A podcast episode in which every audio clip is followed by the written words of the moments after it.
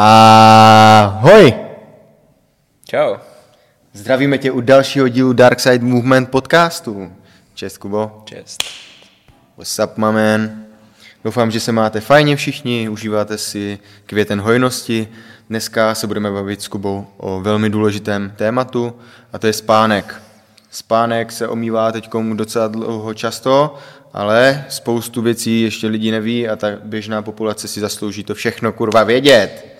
Omlouvám se za sprosté slovo, slibuju, že bylo poslední.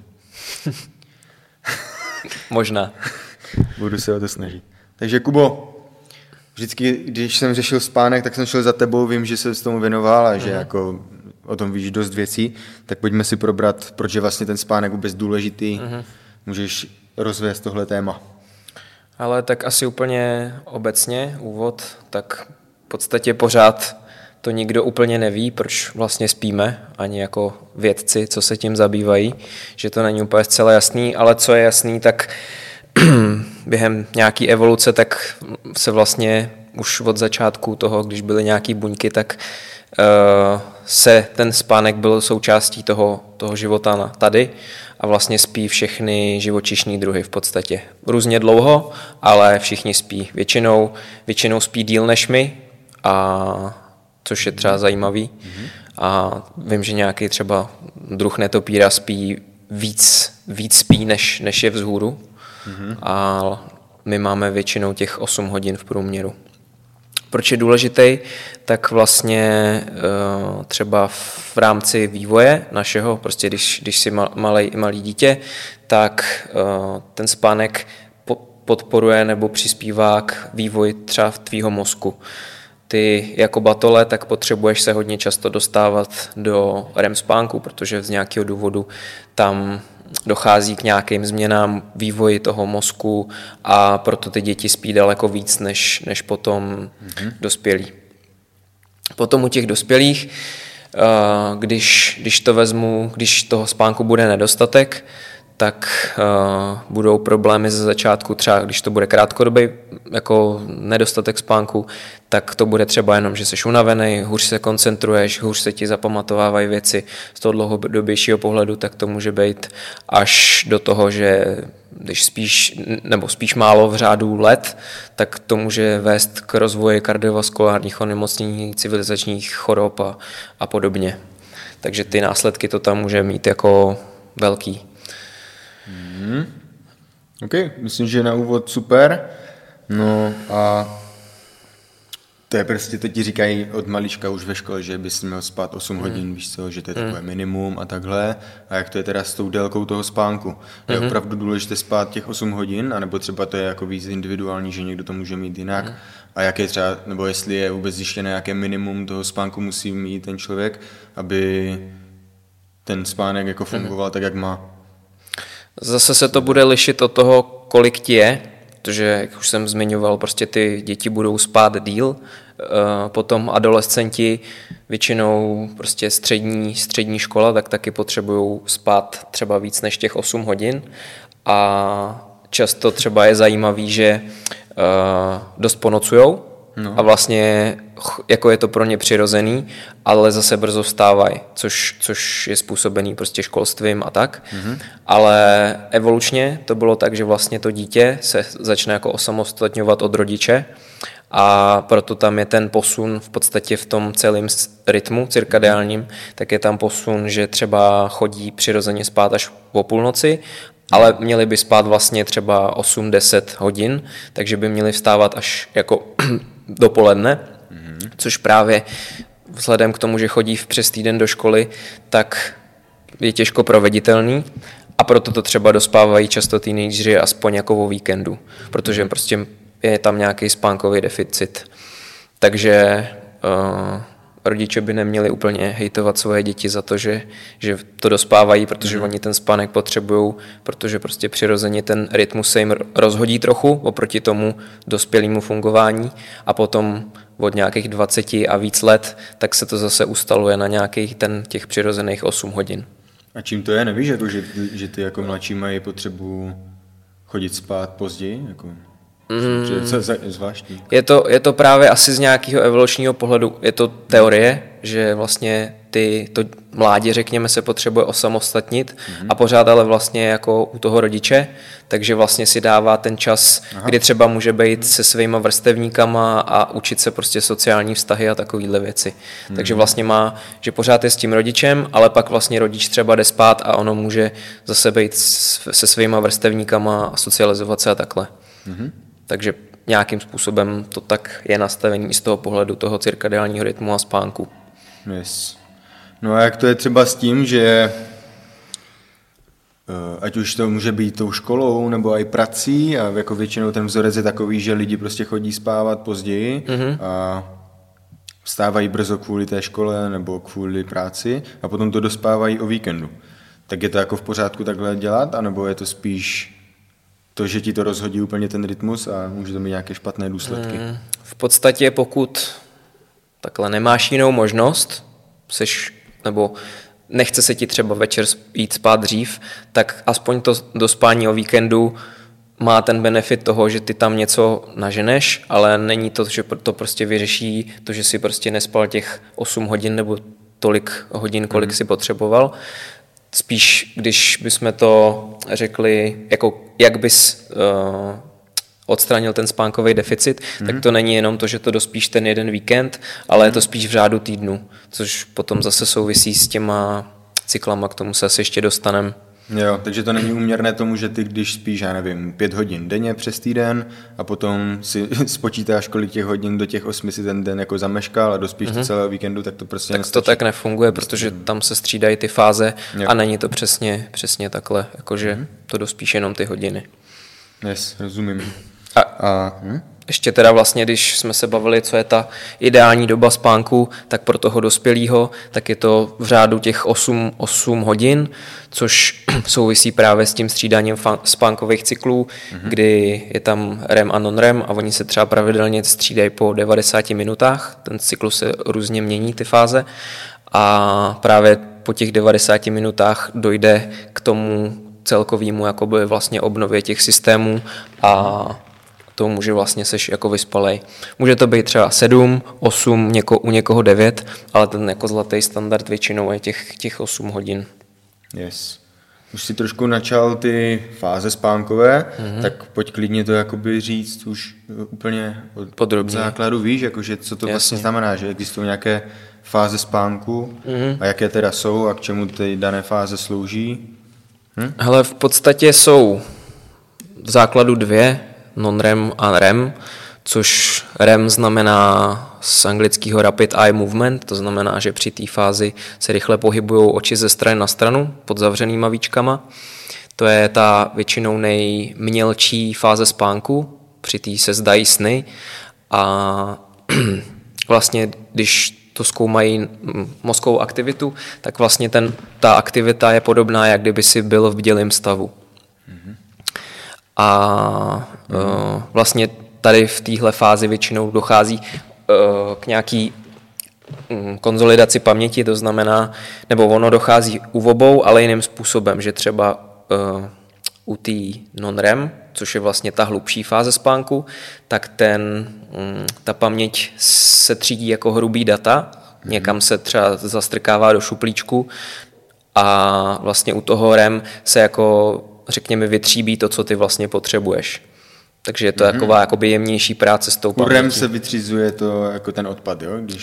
U toho odpad je spíš u té non-REM, u té hluboké fáze a u toho REM zjednodušeně je spíš jako ta jemná práce s tou pamětí. Yes.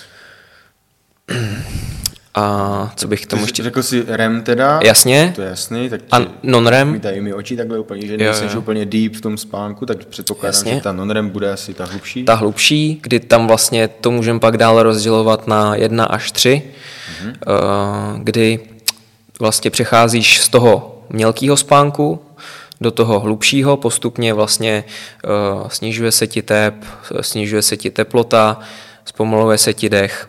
Postupně přecházíš až do té fáze, řekněme, non-REM 3, kdy se to označuje jako delta spánek, kdy ty mozkové vlny jsou hodně pomalý a ty v podstatě seš jako uvolněnej, právě vůbec v téhle fázi nedochází k těm pohybům očí a tady vlastně dochází k obnově všech jako tělesných systémů. To znamená třeba hormony, do toho vstupují obnova prostě buněk a prostě na buněční úrovni všechno se tam čistí, třídí a tak.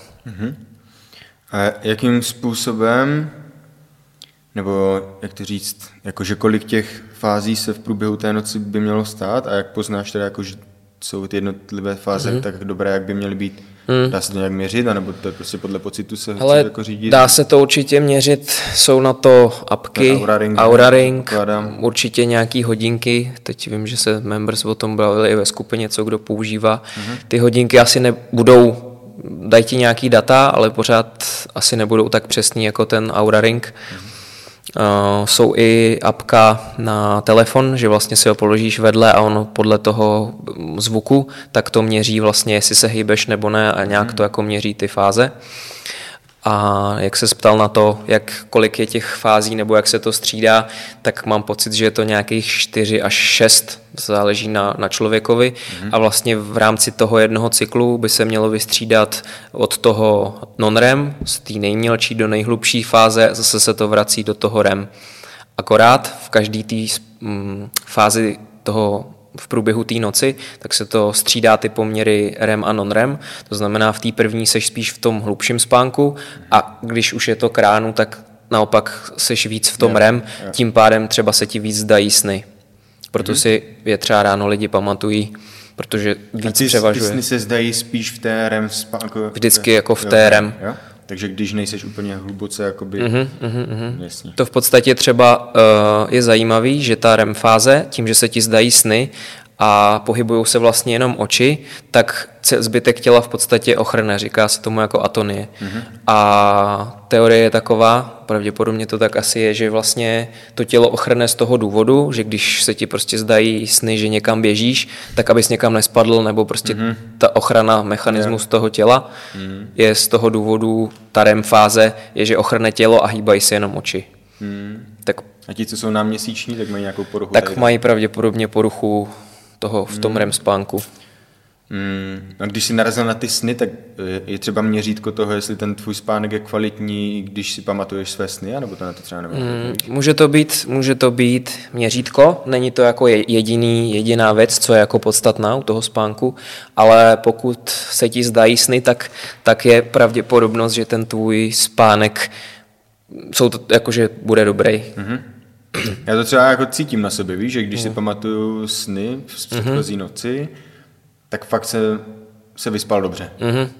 A když si takový jakože nepamatuješ, nebo se probudíš, potřebuješ na záchod něco a tak vůbec to jako necítím tak, že jsem se tak dobře vyspal, a když se mi zdají ty sny, já jsem fakt úplně vyplý. Určitě na to něco bude, si myslím. A často je třeba, když tě zbudí budík, tak tě to vyruší v nějaké fázi, která třeba není ta, protože ty se budíš většinou v té REM a když tě to vzbudí v té jiný, která není dokončená, tak je tam prostě zase trvá to díl, než se probereš a může to narušit prostě i to fungování během dne. Že nebudeš tak odpočatej třeba. Se spánkem souvisí nějaké naše vnitřní hodiny, nastavení cirkadiánního rytmu. Už jsme se o tom párkrát zmiňovali v předchozích podcastech, ale teď, když se bavíme o spánku vyloženě, tak si myslím, že je na místě to opět jako zmínit a trochu rozvést, co to vlastně je, jaký to má účel pro nás a tak. Hele, cirkadiální rytmus, tak v podstatě si to můžeme představit jako takovej hodinový strojek našeho těla. Že jsou to takové centrální hodiny, díky kterým se seřizuje vlastně všechny tělesné systémy, vyplavování, prostě kdy máš hlad, kdy máš jít spát, kdy se máš zbudit, jak se vyplavou hormony v průběhu dne, kdy seš nejaktivnější, tak v podstatě ten cirkadiální rytmus seřizuje naše tělo, aby fungovalo v daný čas nějaký funkce, aby prostě plnilo. A ty vnitřní hodiny, tak se v podstatě můžou, nebo oni se trochu zpožďujou, že ten cyklus je vlastně 24 hodin a když bychom se zavřeli třeba do jeskyně nebo do temné místnosti a byli jsme tam po dobu nějakých třeba 30 dnů, tak ono to nebude přesně 24 hodin, ale bude se to, trošku se to posune a vlastně... Takže je to trošku víc. Záleží zase na věku, že když seš mladší, tak to bude delší, když seš starší, trošku se to blíží těm 24 hodinám, ale není to úplně přesný a to, co to vlastně zpřesňuje, ten chod těch jako hodin, tak je světlo primárně. Což souvisí zase s naším vývojem, že prostě tady na planetě že jo, bylo vždycky slunce a ten cirkadiální rytmus se seřizuje tím, že vlastně vidíme světlo. A vlastně dává nám to signál přes den a zase když zapadne, tak už nám to dává zase signál, že máme jít spát.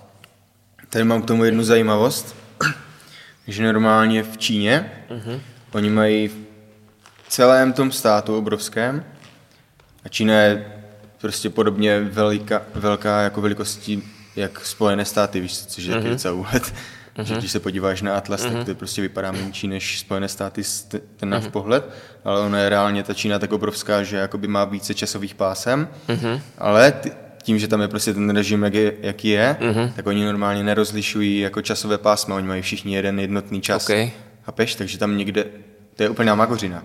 Na jedné straně, třeba úplně na západu, mají 6 hodin a je už třeba světlo, na druhé straně mají 6 hodin a je úplně opak, víš co. A oni takhle normálně fungují, vole. Jo, že mají jednotnou čas, kdy chodí do práce, jo. Takže to je úplně psycho, ne, víš co, oni to jako tam dost řeší prostě ty lidi a že jsou jako z toho i v depresích a prostě nefunguje to, že jo. Tak jenom tak zajímavost. To souvisí s tím cirkadiálním rytmem, že jo, tím, že tohleto se nějakým způsobem rozhodí, tak tobě to ovlivní i to, jak funguje všechny tvoje zase tělesné systémy, takže třeba budeš mít nedostatek energie, krátkodobě, dlouhodobě zase, jak už jsme říkali, rozvoj nějakých onemocnění civilizačních a tak, obezita, diabetes, problémy s trávením a další věci, protože to vlastně řekněme cirkadiální rytmus je nadstavba nad všema jako tělesnýma systémama zjednodušeně. Vlastně to seřizuje. No jakým způsobem to teda jako ovlivňovat, aby ten cirkadiální rytmus jako fungoval tak, jak má, aby ty vnitřní hodiny byly prostě seřízené správně? Předpokládám, že když budeš ponocovat jako chodit spát strašně pozdě, tím, že už bude tma nějakou dobu a ty pořád budeš ještě vzhůru bdělý, tak tím se to bude určitě narušovat, tak jako... Je úplně jasné, že asi vhodná záležitost je chodit prostě spát za tmy a vstávat jako když začíná světlo. To, jestli je to vůbec reálné v dnešním světě aplikovat, je docela jako otázka, ale určitě se s tím dá nějak jako různě hýbat, ne? Možná klidně říct, jako co se vlastně děje reálně v tom těle, jako v tom systému, když chodí spát, souvisí to s různými hormonami, že kortizol, melatonin a tak. Tak jestli tohle nějak vysvětlit, ještě víc do hloubky. Máš vlastně, jak jsme říkali, tak primárně se to seřizuje tím světlem, ten cirkadiální rytmus. I bez toho světla, když jsem říkal, že vlastně zavřeš někoho prostě nadlouho do tmy, tak pořád se tam budou opakovat ty cykly, ono se to nějak ustálí. A právě bez toho světla funguje i v podstatě střídání kortizolu a melatoninu, což vlastně jsou hormony. Melatonin je to, co ti ukazuje, nebo dává tělu signál, že máš jít spát, a kortizol naopak, že máš být bdělej. Kortizol je stresový hormon a vlastně střídá se to proti sobě, že ta křivka kortizolu předtím, než se zbudíš, je nejvyšší, to znamená jeho hodně, a v průběhu dne on klesá. Zároveň do toho jde melatonin, který je přes den nízko, a jakmile se setmí, tak vlastně on melatonin při tom správném fungování se začne stoupat a vlastně dá tomu tělu signál, teď je čas jít spát, a v průběhu noci melatonin prostě je vyšší. A zase potom, když se zase přicházíš k ránu, tak melatonin klesá a proti tomu klesá ten kortizol. A vlastně tohle je ten mechanismus, že tělu říká tohleto, teď mám být vzhůru, teď mám jít spát. Do toho ještě potom vstupuje adenozin, což ten souvisí s tím, že naše buňky v mozku spotřebovávají energii, ATP, a vlastně tím, že jak pracuje mozek, tak ráno se zbudíš, začne fungovat, přemýšlíš, prostě pořád to jede, a ATP se přeměňuje na adenozin, což je látka, která se prostě hromadí v tvém mozku, je to jako metabolit a je vyšší a vyšší, večer je nejvyšší. Mm-hmm. A to je další vlastně látka, která tě nutí jít spát. V podstatě jako vytváří takový jako spánkový tlak, že máš krom toho melatoninu, máš ještě vysoko adenozin a ten ti zase říká, jsi ospalej, máš jít spát. Mm-hmm. A ten melatonin, on tohle nedělá, jo? Jako... Ten ti jenom říká, že máš jít spát, jakoby teď je čas jít spát, ale není to tak, že tě donutí, že úplně tě to sundá. Ne. To spíš je ten adenozin, že fakt se ti začnou klížit oči. Takže to jsou parťáci, kteří ti říkají oba dva ty hormony, teda pojď kamaráde, už bys měl spát, vole, už si toho udělal hodně. Jo, přesně tak. A naopak kortizol, ten ráno ti probudí. Get up, motherfucker, běž pracovat. Jo, přesně tak. No a vlastně u toho adenozinu, když jsme se bavili o tom, že třeba spíš málo, tak on se odbourává během noci, během toho spánku. To znamená, ráno zase začíná, řekněme, na nule, je všechen odbouraný, on se vlastně zpátky přemění na tu energii, kterou zase další den využívají ty buňky.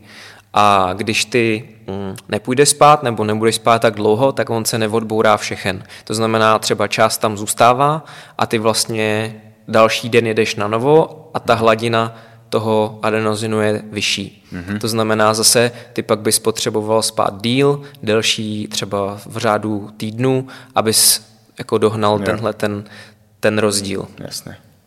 Takže zase, když spíš málo, tak se ti zase víc rozhazuje, řekněme, ten cirkadiální rytmus a třeba se ti chce, seš ráno ospalej, to často bývá, že ty lidi, to je rozhozený, ráno si ospalí, musíš si dát kávu v průběhu dne, dobrý, třeba po obědě zase to propadne a když chceš jít večer spát, tak jsou najednou lidi hrozně bdělí a nejdej mu snout, což právě může být tím, že tam to je právě ta nerovnováha těchto hormonů, že jsou fakt jako, že se vyplavují jinde, než by měli a to je právě dost odvlivnitelné tím, jako jaký život žiješ, ne? Přesně tak. Když to, jestli třeba chodíš na noční a musíš prostě přes noc pracovat, tak je jasné, že toho stresového hormonu tam bude moc a naopak se ti to potom dá do disharmonie s tím, co potřebuješ, naopak, abys usl. No a má třeba na tohle vliv i strava, víš, jako kdy, nebo čas, kdy jíš, jestli dokáže nějakým způsobem taky ovlivnit tyhle hormony, anebo ten cirkadiánní rytmus jako takový? Do jisté míry jo, ale není to tak jako podstatný pro to tělo jako třeba to světlo, protože vlastně můžeš si představit, že máš cirkadiální rytmus, to jako z centrální hodiny, a pak máš vlastně hodiny pro tvoje vnitřní orgány, že třeba, já nevím, v 10-11 hodin funguje slinivka, že nejvíc jako produkuje enzymů. A tohle mají všechny orgány a ty, když jíš, třeba v jiný čas, třeba když už bys měl jít spát, tak se najíš, a tím dáváš tělu v podstatě falešný signál, hele, teďka bys ještě mělo trávit, už se nepřipravuješ ke spánku a to zase může trochu rozhazovat. Nárazově to nic neudělá, ale když to budeš dělat pravidelně, tak to zase může přispívat k tomu nějakému té nerovnováze těch systémů. Yes. Takže do jisté míry to stravování může taky ovlivnit i ten cirkadiál.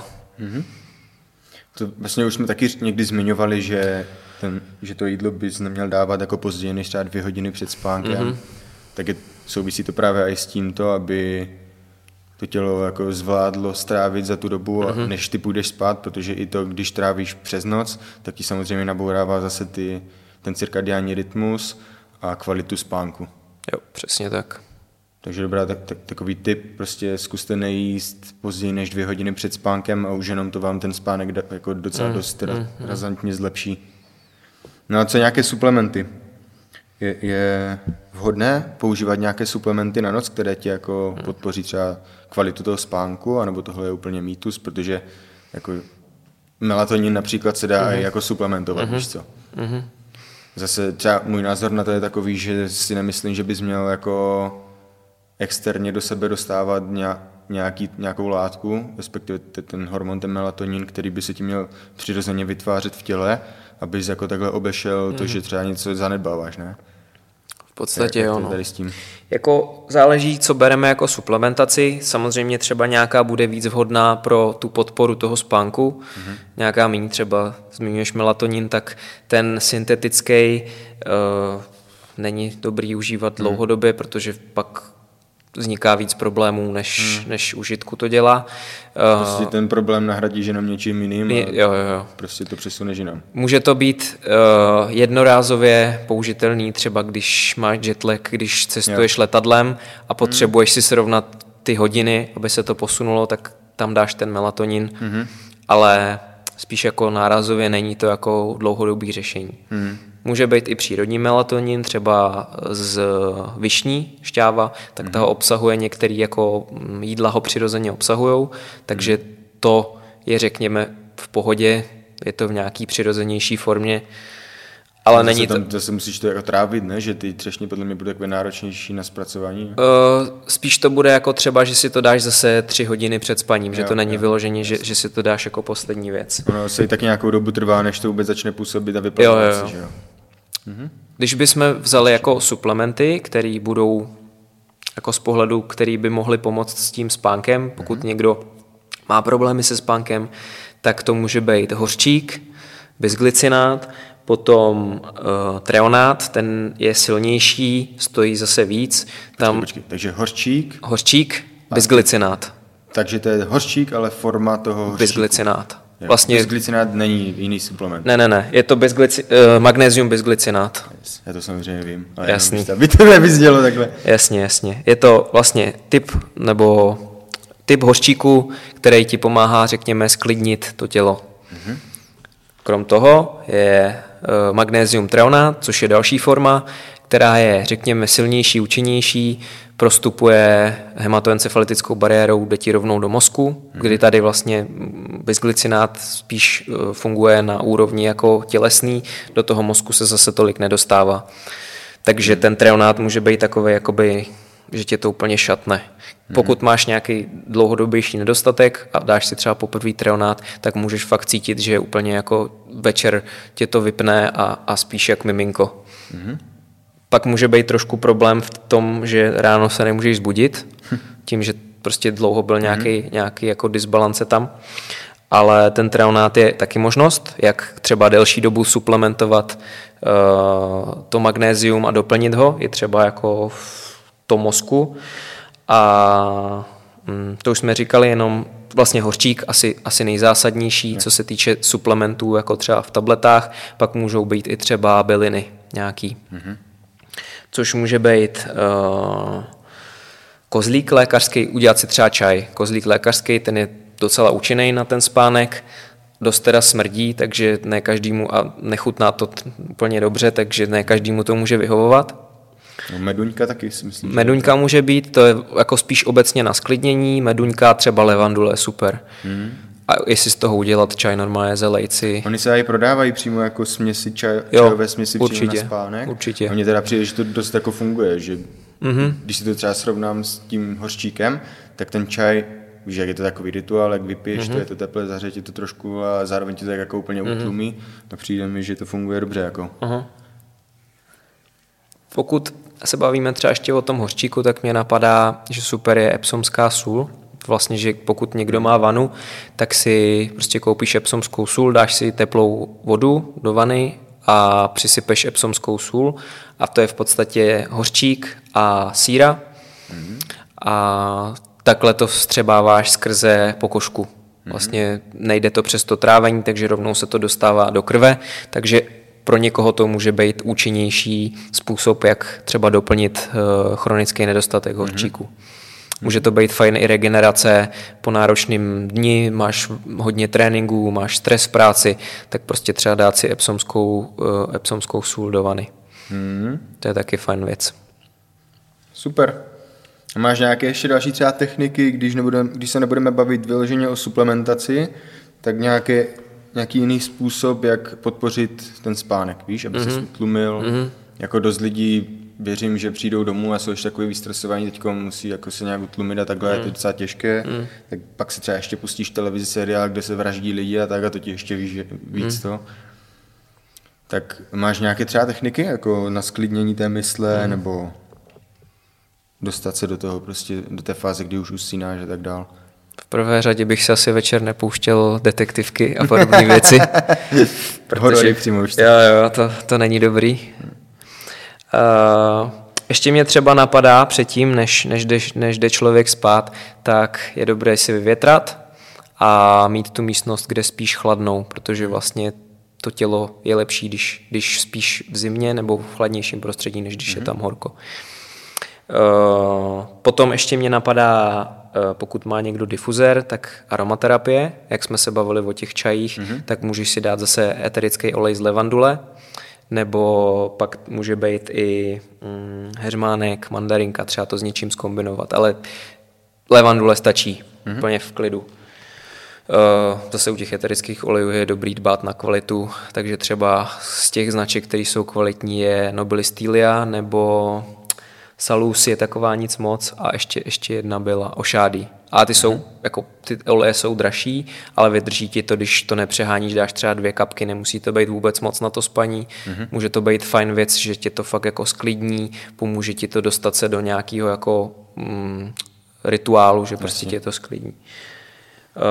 Když jsme se bavili o tom spánku a jak se sklidnit večer, tak prostě může být nějaká forma meditace, třeba si jenom lehneš nebo se posadíš do sejzy a jenom zavřeš oči a třeba se soustředíš jenom na dech.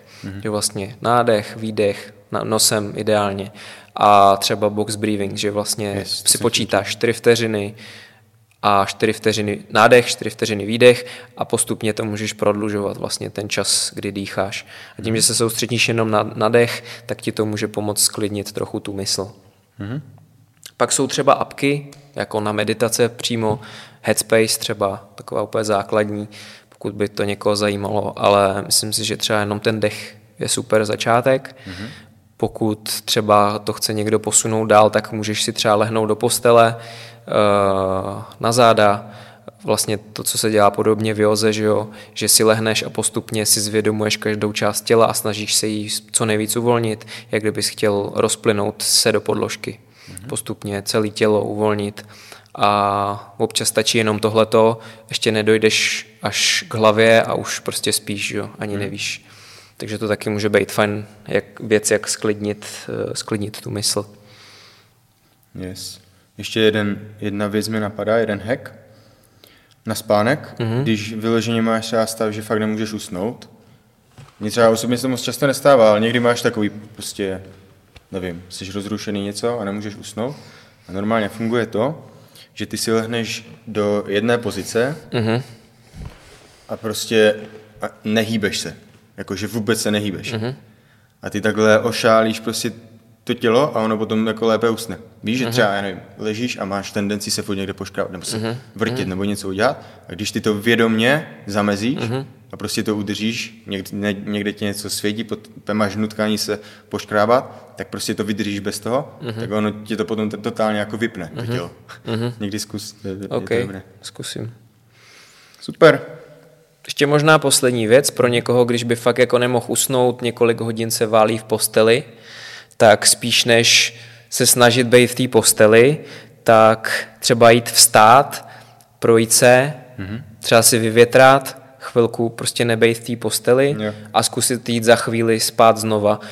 Ale za předpokladu toho, že si zase nepustíte třeba televizi nebo modré světlo, protože to zase bude dávat ten signál tomu, že je jako den a ničemu to nepomůže. Ale když fakt jako nemůžete usnout dlouho, tak zkusit se třeba jenom projít, změnit tu pozici v té posteli a pak se zase vrátit, případně se třeba vrátit zase k nějakým jako uvolnění, meditaci a tak. No a ještě poslední tip mě napadá tady v tomhle, a to je tady tohle, co dělám já právě, sejza. Ty taky nemůžeš třeba usnout, tak si na chvilku sedni do sejzy, normálně vedle postele, takhle na paty, a ono tím, jak ucpěš to krevní řečiště dole, tak se ti úplně ochladí organismus, třeba po 10 minutách, a tím, jak se ti ochladí organismus, tak se zase lépe usínáš, to souvisí s tím, jak si vyvětráš a takhle, a tohle může taky fungovat. Párkrát jsem to vyzkoušel, ale taky funguje. Takže tak. Dobré. Můžeme ještě říct klidně, jako co my sami praktikujeme pro lepší spánek. Jestli máš nějakou svoji rutinu, kterou opravdu dodržuješ fakt každý den, tak jsem s ní. Mají lidi inspiraci. Většinou se snažím si třeba 1-2 hodiny, spíš tu hodinku před spaním vzít červený brýle na blokaci modrého světla a ideálně potom si už jako nesvítím večer, že si třeba zapálím jenom svíčku, třeba fakt poslední půl hodiny, než jdu spát. A co si třeba dávám, tak právě tu vanu se psomskou solí, třeba 3krát do týdne. Mm-hmm.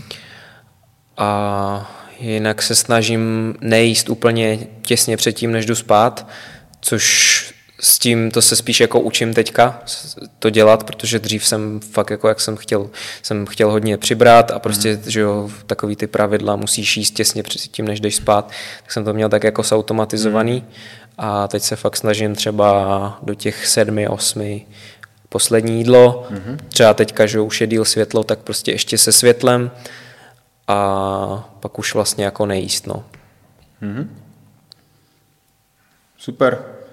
Já, co se týče jako spánku, tak dodržuju taky pár věcí a to je, jedna z nich je teda to, že jako taky se snažím jíst aspoň hodinu předtím, než jdu spát, nebo prostě nejíst vyloženě těsně předtím, než jdu spát. Další věc, co dodržuju, je, že když jdu do postele, tak už prostě se jenom usínám, víš, že nedělám nic, že bych si četl nebo byl na telefonu, to už prostě ne. Postel je o to, aby se tam spalo a tady to úplně si hlídám. A potom ještě ty brýle červené, tak ty používám taky. Občas mi to ujede, že prostě nějakého období se na to vyseru, ale jako většinou se k tomu vrátím a používám to taky aspoň hodinu, nebo když se díváme třeba na televizi nebo do telefonu ještě nějak hodinku, když už je tma, tak k tomu používám taky ty červené brýle. Větrání, tak to je jasné, to musí být. A to je asi všechno, co dělám takhle, no. A jako přijde mi, že spím docela dobře, jakože... Nemám s tím úplně problém, ale věřím, že spoustu lidí může mít, takže třeba si z toho něco vezmou a budou mít inspiraci aspoň. Dobré. Myslím, že jsme řekli docela dost informací. Nebylo to nějak moc úplně jako, že jak termínově složité, takže si myslím, že si to můžou klidně lidi pustit a vytáhnout si z toho to potřebné, že to jako pochopí. Takže díky, Kubo. Yes. Krásná práce. Taky dík. Vám děkujeme za pozornost a že jste si jeli tenhle podcast až do konce a pozdílejte to i mezi své lidi, ať všichni krásně spinkáme jako princezny, mějte se fajně a vidíme se zase příště. Ahoj.